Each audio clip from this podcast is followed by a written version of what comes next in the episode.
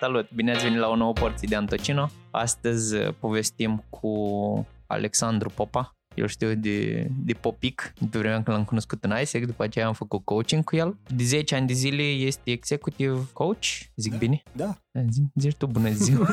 Bună ziua, salut. Salut, așa. Bine ai venit în podcast. Mulțumesc pentru invitație. De fapt, nu, nu sunt eu responsabil, Ștefan Crăciun mi-a zis să te chem în podcast și am zis că e idei foarte tare, mai ales că te-am prins acum de sărbători acasă. Da, și mă bucur că ne-am găsit timp, dar pe treizeci decembrie suntem acum, povestea mai devreme între o porție de sarmale, ardei gras, ardei gras. Ardei gras și împachetat lucrurile în geantă cu îngrijorarea că nu mi încap toate. Am înțeles. Pleci unde? Plec în Londra mâine dimineață, revenim acasă, eu împreună cu soția. Ne îngrijorăm ca în fiecare an că nu ne încap chestiile în geantă. Da, asta cred că e provocarea tuturor oamenilor care după sărbători se întorc, se exact. întorc în locul lor. Bun, cum ai ajuns la Londra? Hai să luăm așa, când ai plecat prima dată din țară. Când am plecat prima dată din țară, n-am plecat în Londra, am plecat în Olanda. Realitatea e că atunci când am plecat prima dată din țară și ocazie cu care mi-am făcut pașaportul, a fost să merg în Republica Moldova. Asta se întâmpla cu ceva ani. Locuiam în Iași în vremea aia și am fost la o conferință în Republica Moldova. A, la Vadul Vodă, cumva? Da, da, da. da Când v-a luat apa? Ne-a luat apa, da, a fost, hai, o stare. Aia a fost prima mea ieșire din țară. Am așa o serie întreagă de prima dată când am mers undeva. Mi-amintesc tot acum, prima dată, de exemplu, când am mers la mare, am mers cu galeria de fotbal din Bacău. Eu nu eram microbist, dar fiind din Bacău, era o ocazie bună să merg la mare. N-aveam bani și știam că se duce lumea la mare, la un meci de fotbal cu Pară Constanța. Da. Pară Constanța, uite, nici nu știu. Și am zis, merg și eu. Și am mers cu fel de fel de oameni. Pe autocar, ne-am dus la mare, am strigat pe stadion, hai Bacăul. Nici nu știam nimic despre niciun jucător, nu cunoșteam, nu știam nimic. Uh, și cred că eram în clasa a noua. Am văzut marea. Din păcate nu era bine pentru siguranța noastră să oprească autocarul, că pare să că riscam să luăm bătaie de la constanțeni, alți microbiști. Și am văzut marea în mers din autocar. A, că deci ne-am întors acasă. Nu... Da, deci am ajuns să văd marea, dar n-am ajuns să mă bag în mare în anul ăla. Am plecat acasă. Puțin okay. dezamăgit că n-am apucat să mă scald în mare. În anul următor m-am dus din nou. Ca și tipar al lucrurilor, primele experiențe, da. Uneori, nu că eșuate, dar așa, neobișnuite, neașteptate. Așa a fost și cu excursia în Republica Moldova, unde ne-am simțit grozav. Asta a fost prima mea ocazie de a ieși în afara țării în două mii șapte. Ulterior, în două mii opt, prima ocazie de a ieși în afara țării cu adevărat a fost să mă trimită la un curs compania la care lucram, în București, în Washington D C. Deci primul zbor cu avionul okay. a fost în Washington. Total neașteptat, cu tot o altă perspectivă. Puțin diferit de Vadul Vodă, dar da, parte din povestea vieții.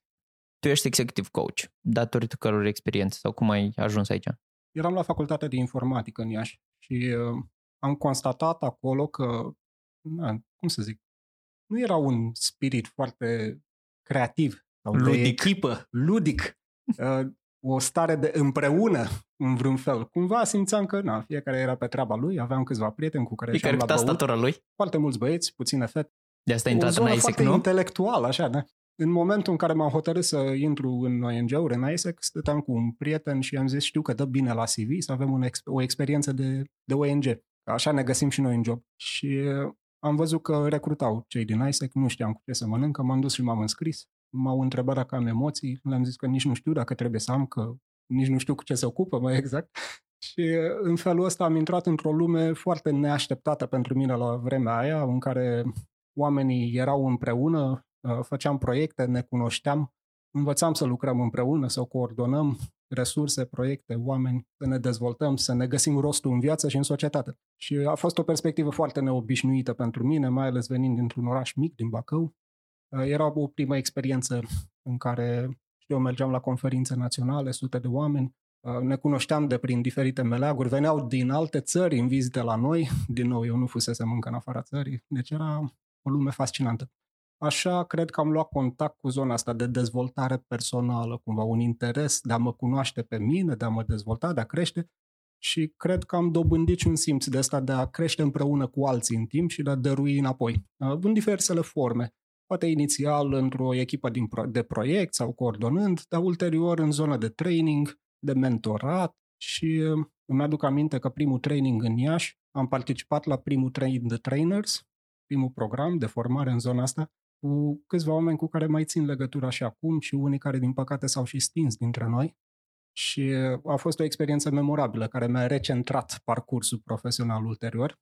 M-am mutat în București în două mii opt. Cred că primul job despre care ziceam mai devreme de m-a trimis în Washington a fost într-o, într-un call center, într-un business outsourcing. M-au întrebat dacă am călătorit în state până acum și dacă m-aș simți confortabil să țin niște training-uri în limba engleză. Cred că da, am avut un demo. Am zis că aveam experiență, că făcusem chestii de-astea în AIESEC. Și... Da, de obicei când le faci în AIESEC, mi se pare că așa am pățit și în fiecare generație. După ce faci da, niște da. chestii în AIESEC, prinzi așa un curaj. Da, da, da. Da, aveam curaj, dar și îndoială și emoții și, în fine, m-au trimis și a mers bine. Dar am fost total surprins și simțeam că dobândesc tot mai multă experiență practică, dar, în același timp, nu aveam un fundament suficient de solid de înțelegere.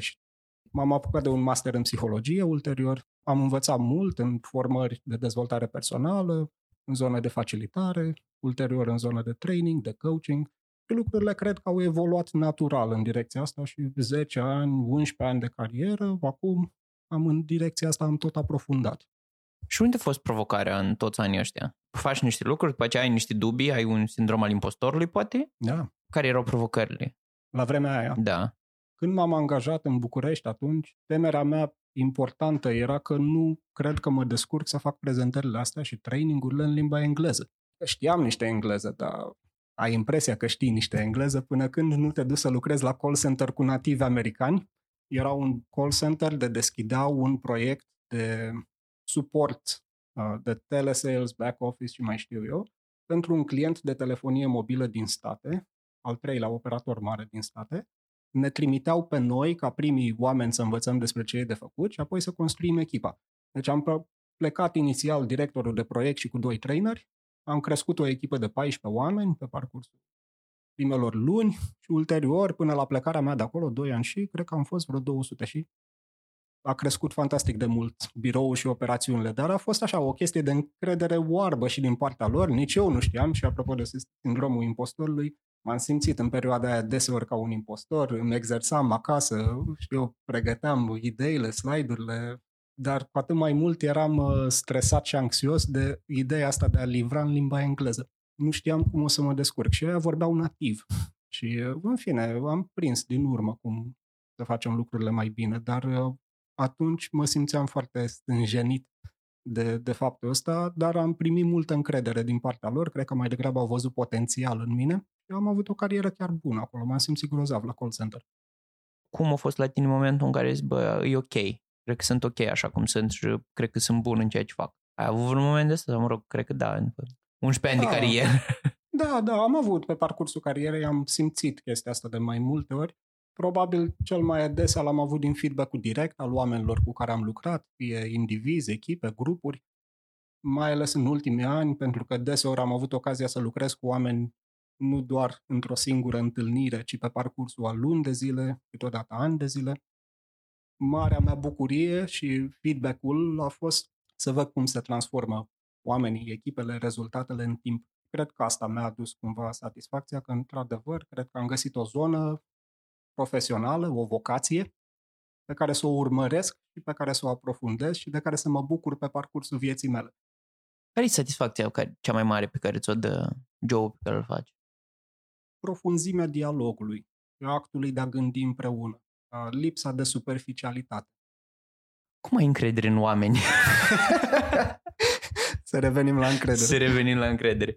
Um, ziceam mai devreme, așa ca scurtă notă pentru cine ascultă, ne-am întrerupt mai devreme. Am avut o întreagă poveste pe tema asta, acum da, încep da, da, să da. reamintesc. O luăm de la capăt.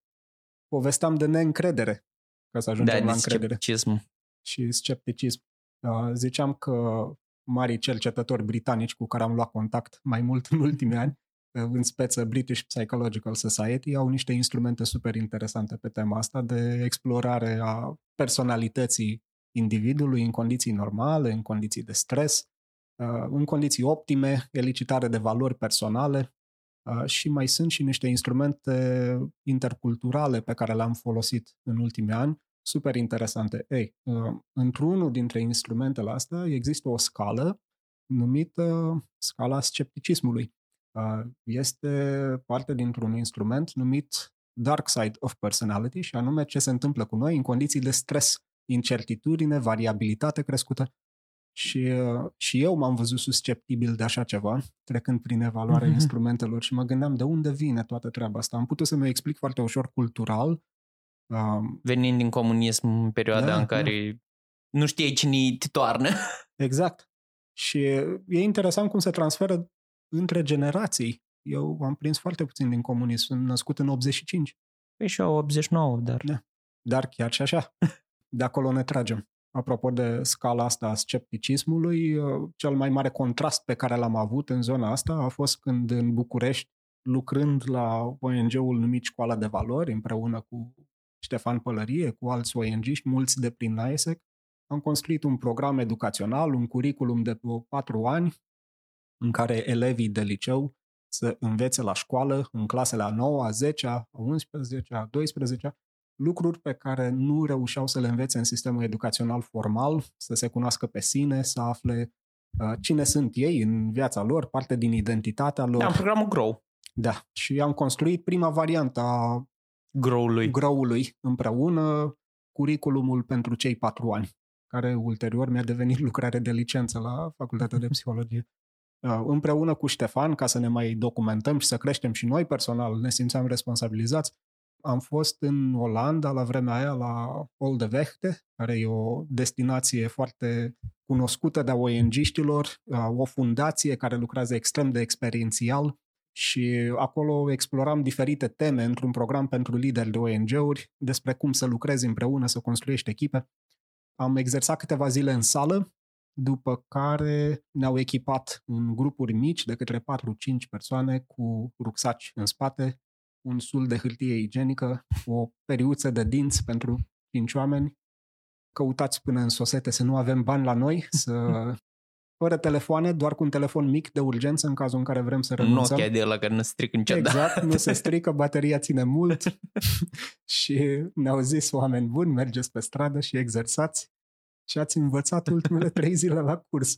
Go and preach about us. Exact. Și am zis, eu, eu, mie nu mi-e clar ce avem de făcut. Și a zis, exersați practic ce ați învățat aici la curs.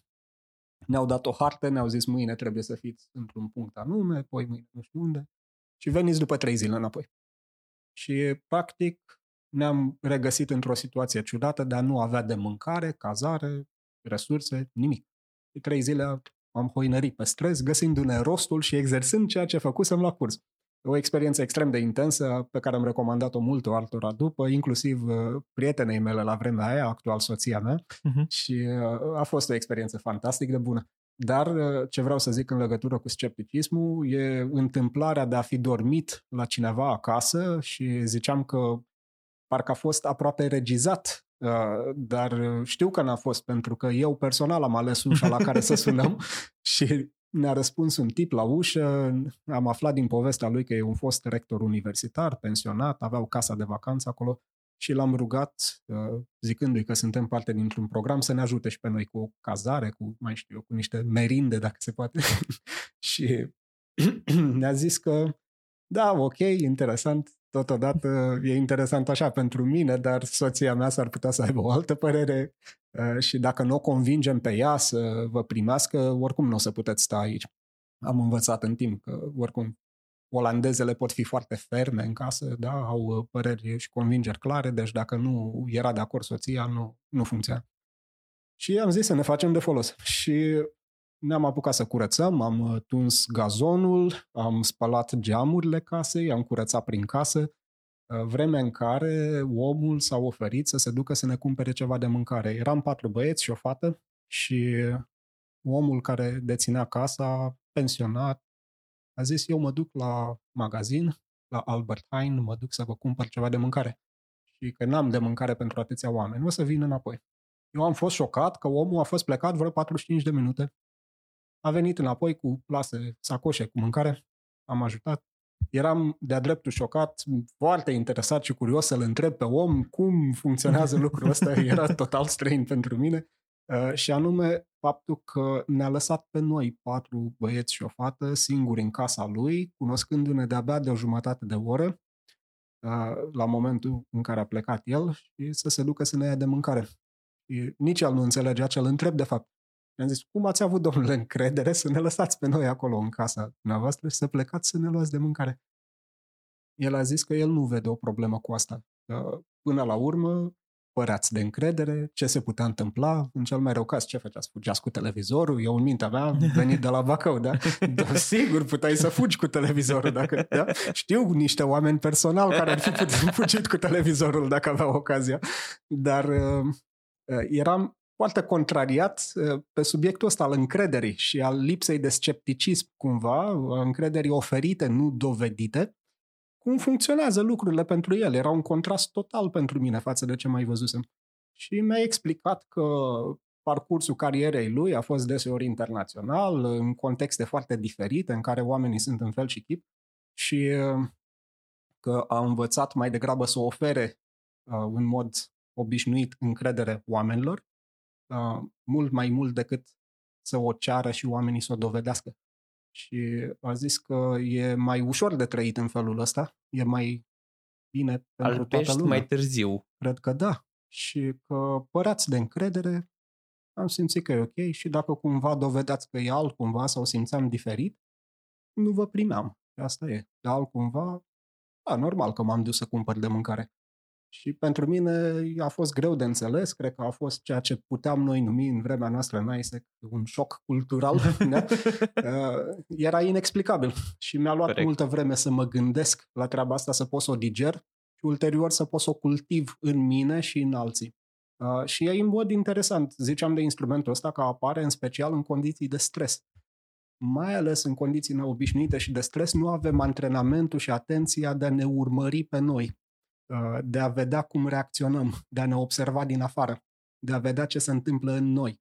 Și reacționăm sub impulsul unor convingeri sau unor... Baza modului în care fost educați, cred că. Posibil, uneori. Prisma ce am mai făcut și alte dăți. Și-a mers. Și-a mers, da. Și deseori m-am regăsit și eu în poziția de a fi sceptic. Ne oferind încredere de-a gata altora, oamenii trebuie să o cultive în raport cu mine, să dovedească încrederea asta. Când am înțeles mai multe despre sursa neîncrederii în perspectivă culturală și apoi cum se reprezintă în mine, care e impactul asupra celorlalți, faptul că nu cultiv suficientă încredere în unele relații dacă simt că ceva nu se leagă, zic că, ok, poate are niște avantaje, există niște intenții bune, pozitive în spatele scepticismului, de exemplu, și anume faptul că nu ești păcălit și dus de nas ușor. Te ține în siguranță. Da, da e, o, e o metodă de protecție. Există limite ale protecției și a beneficiilor și am avut de lucrat cu mine în sensul ăsta. Mai ales în culturile vestice se simte foarte mult, în special în zona la americani, simți foarte mult o încredere oferită până când unless proven otherwise, da? Adică da, da, până da, da, când da. se dovedește contrariu. Mă întrebai mai devreme cum poți să exersezi asta. Cum poți să o educi, cum poți să educi încrederea, pentru că mi se pare că cu cât ai încredere mai mult, adică ai niște filtre cu care da, curăți, da. dar încrederea mi se pare că e un lucru foarte important în momentul în care trebuie să lucrezi într-o echipă. Da. Și din experiența ta, îmi imaginez că acum de când ai început să lucrezi singur, uh-huh. e mai greu să ai o echipă, pentru că până acum, din câte am înțeles, lucrai pentru Vodafone internațional, aveai o echipă în care lucrai așa da. de unul singur, cum e? E o experiență interesantă, se cultivă altfel. Am o experiență practică de curând, acum vreo două săptămâni, lucram cu cineva, apropo de cum dezvolți încrederea asta, lucram cu un client într-un program de executive coaching, un director al unei companii, un tech scale-up, um, care se pregătea pentru o conversație dificilă. Și... parafrazând, persoana mi-a zis că există o lipsă semnificativă de încredere. Și am exersat o chestie foarte simplă, dar principiul a fost foarte util. Eram chiar într-o cafenea, de altfel. Cumva omul era foarte conectat la propria realitate, trăiri, emoții. Și era un exercițiu semnificativ și important în momentul ăla pentru el să poată să, să se dezică de propriile stări și să le observe dintr-o altă perspectivă. Și folosind simplu scaune din cafenea, am exersat altă poziție, astfel încât să se poată conecta la un alt tip de realitate. În speță, și-a exprimat gândurile din propria lui poziție, vorbind despre neîncrederea pe care o are față de persoana respectivă. A ocupat cealaltă poziție a celeilalte persoane pentru a vedea din poziția ei cum se simt, se văd, se aud lucrurile, stările, emoțiile, gândurile pe care le-ar putea percepe din poziția respectivă. Și ulterior a ocupat o a treia poziție, și anume poziția observatorului, de a se uita la relația dintre cei doi, și anume el și cealaltă persoană. Dintr-o poziție de observator, o poziție independentă, sigură, curată și din care a putut observa alt tip de mesaje despre relația respectivă. Astfel încât, din poziția lui inițială a zis, nu văd niciun motiv pentru care să am încredere în această persoană, s-a transformat în un alt mesaj din poziția independentă și anume, nu văd niciun motiv pentru care să nu am încredere în această persoană.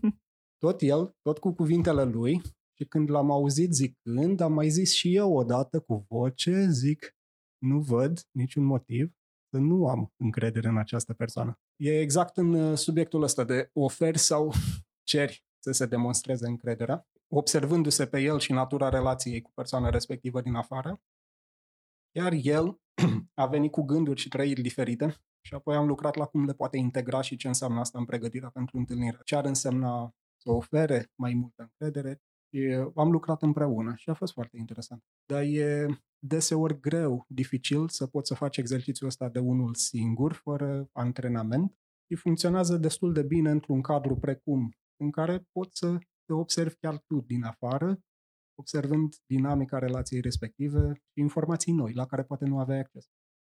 Asta e o chestie simplă pe care am făcut-o împreună cu un client acum două săptămâni. Sunt okay. fel și fel de chestii pe care le poți face. Asta a fost potrivit în cadrul ăla pentru noi, în momentul respectiv, fiind într-o cafenea. Deci foarte ușor, simplu de exersat. Au făcut cei de la Google un research, mai am anunțit pe tema asta, ce proiectul Apollo se numește, dacă e curios cineva să aprofundeze okay. research-ul. Ce au descoperit ei e că unul dintre uh, ingredientele cheie ale cultivării încrederii în echipe este ideea de psychological safety, de siguranță psihologică, astfel încât să existe un cadru suficient de primitor, sigur și deschis, încât oamenii să se poată exprima dintr-o poziție vulnerabilă. Însăși vulnerabilitatea ca și act individual, în context de echipă, e un pas premergător generării încrederii. Deseori, în exerciții cu echipele, liderii fac primul pas în a păși într-o poziție vulnerabilă și a vorbi uman despre ei, despre ce merge bine și ce merge rău, despre dificultățile și uh, bucuriile pe care le au, despre trăirile și experiențele lor, și oamenii observă poziția vulnerabilă în care se mută liderul respectiv, încep să, deseori, să își crească propria disponibilitate în a intra într-un spațiu similar. Uh, Nu neapărat se întâmplă din, din pricina liderului. Uneori există oameni care au ceea ce în instrumentele astea s-ar numi openness to feelings, da? Disponibilitatea de a dezvălui într-o poziție vulnerabilă, fără a se simți presați, atacați, au o deschidere naturală cumva în direcția asta și poate vorbesc chiar prea mult, ar zice unii, dar uh, sunt unii oameni care dau tonul unor astfel de discuții. Iar cum ar trebui să fie liderul? Ca să catalizez, adică din, din experiența mea de obicei, persoana cu puterea autoritară uh-huh. din sală, dacă reușește să facă parte de deschidere, după aceea e mult mai ușor pentru oameni din Sigur. jur. Da, da. da, mai ales, de exemplu, deseori facilitez programe de dezvoltare pentru echipe în calitate de team coach și acolo contractez foarte atent cu liderul echipei care e rolul său în desfășurarea programului. Încerci să influențezi acțiunile care le ia el, adică e sănătos să încurajeze anumite behavior-uri înainte? Cred că ce încerc foarte mult să fac e să responsabilizez individul și echipa, să nu creadă că e important să vin eu în calitate de facilitator să le zic, uite, un exemplu despre cum am putea fi mai vulnerabil ar fi ăsta, ci să vină din ei, din echipă și să le exprime într-un mod natural, cinstit, autentic și relevant pentru ei, individual și ca grup. Construiesc relația asta din întâlnirea unul la unul cu managerul între vulnerabilitate și încredere, ca și pas intermediar și necesar. Și dacă există disponibilitate înspre vulnerabilitate, deseori e un pas util înspre cultivarea încrederii. Am lucrat cu o echipă în care era un grad mare de scepticism și nu doar intuit, era tacit, nu vorbea lumea despre asta. Da, era subiectul care... Era subiectul care nu încape pe masă, nu vorbim despre asta. Și am lucrat în programul respectiv, unul la unul cu toți membrii echipei. E vorba de un institut cultural, în cazul uh-huh. ăla. Am lucrat unul la unul cu toți membrii echipei și cu liderul echipei și din discuțiile individuale, din instrumentele pe care le-am folosit din una alta, se observa clar, ba chiar dovedit, o doză foarte mare de scepticism la nivel colectiv. Și am adus-o în discuție în cadrul întâlnirilor de grup. A fost subiectul pe care nu l-au discutat niciodată. E greu să aduci scepticismul în discuție într-o ședință de echipă. Corect, dar mine mă bufnește râs pentru că e un râs din ăsta foarte conș- în care conștientizez că de obicei scepticismul e un subiect care e tabu. Da. De obicei vrei să creezi încredere în echipă. Sigur. Dar câteodată cred că e mai bine să minimizezi scepticismul ca să ajungi la încredere. Da, da, da. Este un tip, apropo de research cu pricina, Lencioni a studiat puțin mai mult relația dintre vulnerabilitate și încredere și cei de la Google în proiectul lor Apollo au studiat subiectul ăsta de psychological safety și acolo vorbește clar, există niște handout-uri foarte frumoase făcute de cei de la Google de către o pagină, câte o pagină foarte simplă, despre cum poți cultiva psychological safety la tine în echipă. Dacă ești liderul echipei, dacă ești membru al echipei, ce anume poți face, ușor, simplu, acțiuni concrete pe care le poți implementa astfel încât să cultivi siguranța psihologică și încrederea generată de câmpul ăla sigur, primitor, cumva mai orientat înspre we, mai degrabă decât înspre I.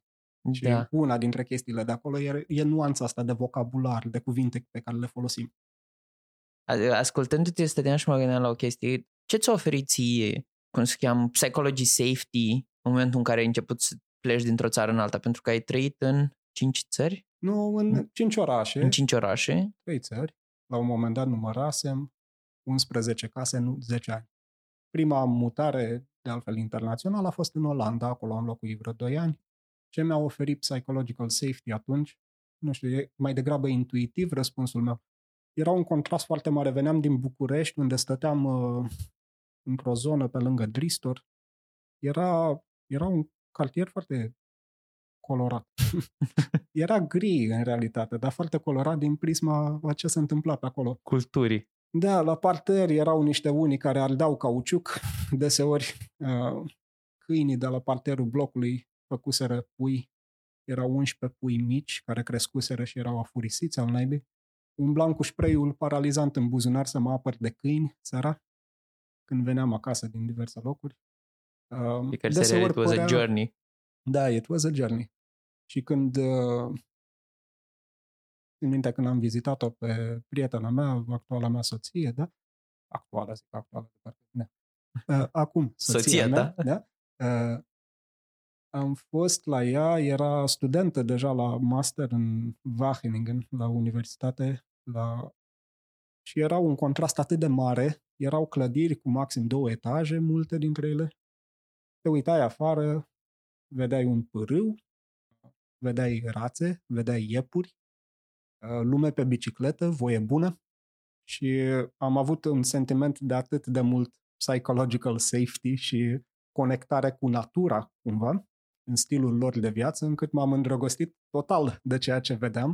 Și am zis, da, asta e pentru mine, zic, îmi doresc și eu așa ceva în viața mea, în contrast cu experiența pe care o aveam în București la vremea aia. Și cred că traiul mai aproape de natură în momentul ăla mi-a oferit mai mult psychological safety. Ok.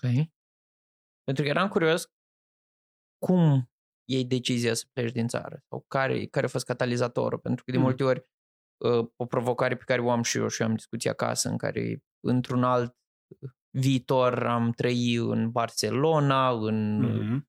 Utrecht mi-a plăcut, mm.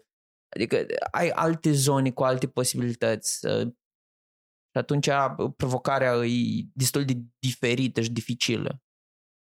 Da. Um, noi ne-am dorit treaba asta și aveam o viață foarte bună în București la vremea aia. Adică vorbesc despre ce era în jurul blocului, dar per total era o viață foarte, foarte bună pentru noi. Um, dar simțeam că eram puțin avizi de experiențe mai largi, care să ne lărgească spectrul vieții uh, și ne-am dorit asta foarte mult și am căutat în mod activ o variantă bună pentru noi. Uh, soția mea a găsit uh, un master la care să se înscrie. Eu mi-am căutat un loc de muncă, a fost foarte anevoios la momentul ăla să găsesc ceva. Cred că asta mi-a dăunat în zona de psychological safety, de imposter syndrome și mai știu eu. Toate că aveam niște experiențe și ceva, uh, o parte de carieră, să zic așa, în București și ce lucrasem, dar uh, ne-am hotărât să ne mutăm, nu pentru a scăpa de ceva, nu pentru că era greu, nu pentru că lucrurile nu aveau potențial, ci pentru că ne-am dorit să vedem și cum e lumea. Lumea în sensul ei mai larg, să luăm contact cu culturi diferite, cu internaționalismul, să ne scufundăm în alte culturi, nu doar să mergem într-un concediu, să trăim în medii cu diversitate crescută, să ne provocăm pe noi, să învățăm despre cum putem fi și noi altfel, să ne cunoaștem și într-o altă lumină, să creștem diferit. Și cam astea au fost motivele importante cu care ne-am zbătut în minte să putem să facem lucrurile astea să se întâmple. Zic ne-am zbătut și pentru că n-a fost ușor. Țin minte că am aplicat vreo șase, șapte luni la joburi diverse, nu s-a întâmplat nimic, a fost foarte dificil. Într-una dintre vizite, când am fost în Olanda la soția mea, eram în Rotterdam, îmi amintesc de una, if you're waiting for the sign, this is it. Da? Și așa a fost pentru mine, this is it, că în gara din Rotterdam am văzut un mare afiș cu reclamă la târg de locuri de muncă care se întâmplă mâine sau poi mâine. Okay. This is the sign we were waiting for. Zic, nu are cum, că zic, eu aplic de atâta vreme. Hai la magazine să-mi cumpăr niște haine, eu eram în vacanță, da? Du-te repede și prelucrează C V-ul ăla și mai nu știu ce, și cu C V-ul în mână m-am dus așa, din firmă în firmă, cum ar veni, la Târgul Național de Locuri de Muncă în Amsterdam. Am găsit compania cu care de altfel am și început ulterior să lucrez, la care m-am mutat. Era în perioada când încă aveai nevoie de permise de muncă să lucrezi în țările vest-europene, în Uniunea Europeană oriunde și mai pe scurt trebuiau să dovedească că s-au uitat suficient de mult în țara lor și în da. țările vecine până să invite pe altcineva din altă țară. Și procesul de recrutare, chiar și atunci când ne-am întâlnit și ne-am plăcut, a fost de vreo a, șase luni, în care am avut șase interviuri, nu, nu, patru, patru interviuri și un full assessment day la fața locului. Și aveam nevoie de niște ghidaje mai degrabă interne, asemănătoare cu ce povesteam mai devreme, și anume de ce facem toată treaba asta. Și părea foarte anevoios și dificil, dar lucrurile s-au întâmplat până la urmă. De acolo am învățat că durează uneori până să se întâmple. Dar am ajuns într-un context extrem de prielnic pentru noi. Eu lucram la o companie de tehnologie înaltă până la urmă. Erau specializați pe advanced cryptography, pe tranzacții financiare, pașapoarte biometrice, acte digitale. Erau niște oameni cu mintea luminată și aveau un portofoliu de training extern pe care îl vindeau clienților lor. Eu am managuit portofoliul global de training pentru ei. Training tehnic, dar cu înțelegerea mea din zonă tehnică și înțelegere din zona de psihologie, puteam construi împreună o experiență de învățare bună pentru clienților.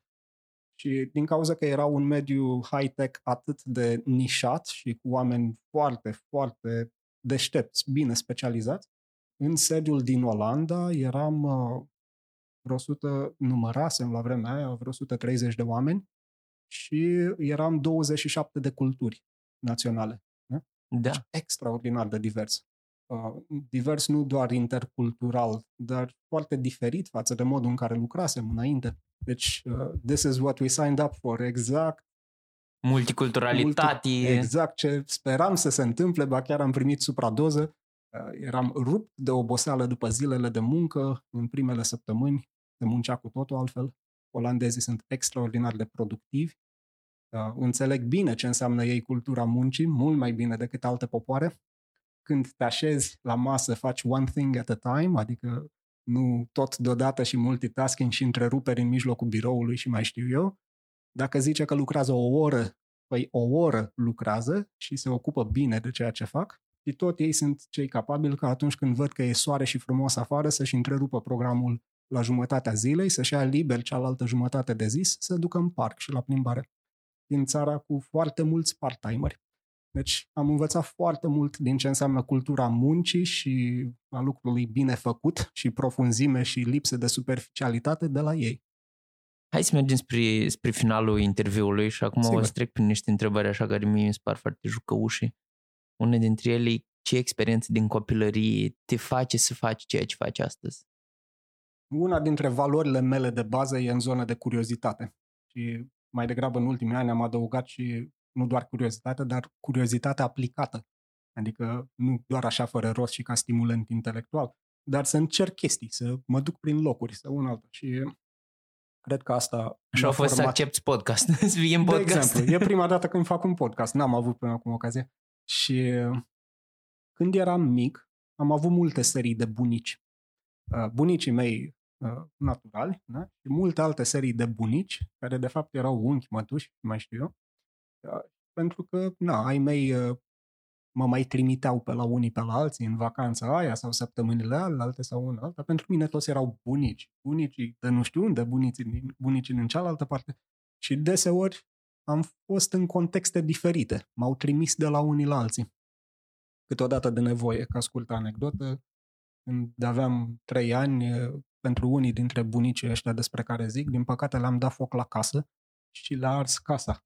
Uh, și no kidding, adică chiar le-a ars casa, adică au venit pompieri, au, au trebuit să reconstruiască, era iarnă, în fine, clar e că n-am mai stat la acei bunici după asta și mă gândesc acum cu mintea de adult cum să arzi casa cuiva, în fine, m-am jucat la sobă, nu știu ce s-a fi întâmplat, dar am avut, știu eu, cultivat de mic uh, simțul ăsta al curiozității despre cum funcționează lucrurile și pe la alții și în alte contexte, uh, how stuff works, cumva, uh, curios de poveștile altora și cred că asta m-a ajutat și mi-a influențat traiectoria și mai departe.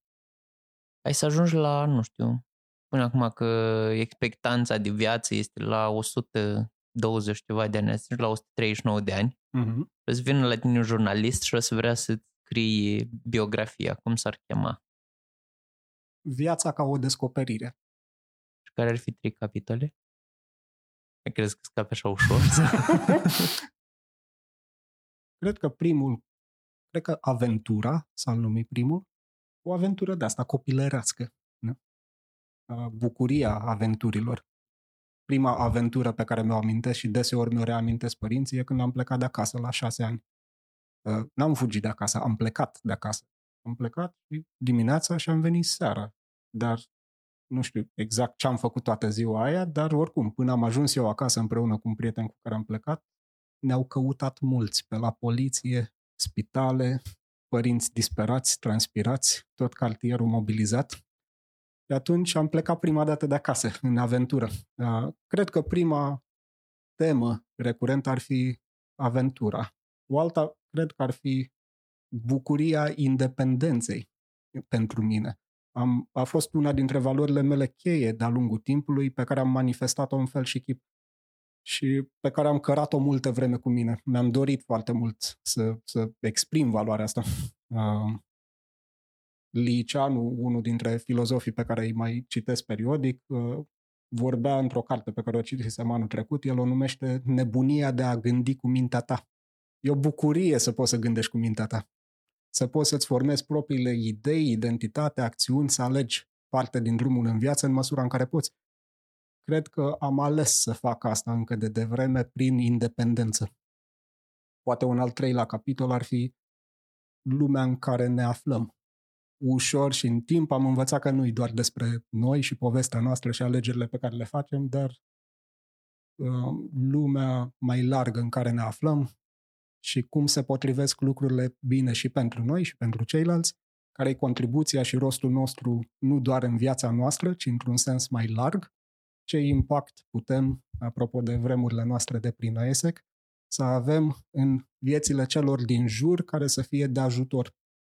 Și cred că asta aș vrea ca pe parcursul vieții până la o sută patruzeci de ani, treizeci și nouă, să fie o linie directoare. Dacă ai avea un laser cu care să scrii ceva pe lună. Îmi vine în minte o întrebare. Nu știu de ce, dar la asta m-am gândit. Un coach? Da. E, e o întrebare și e interesant să o plasez în afara noastră pentru ca ulterior să ne uităm în noi pentru răspunse pentru ea. Întrebarea la care mă gândesc e, suntem prezenți?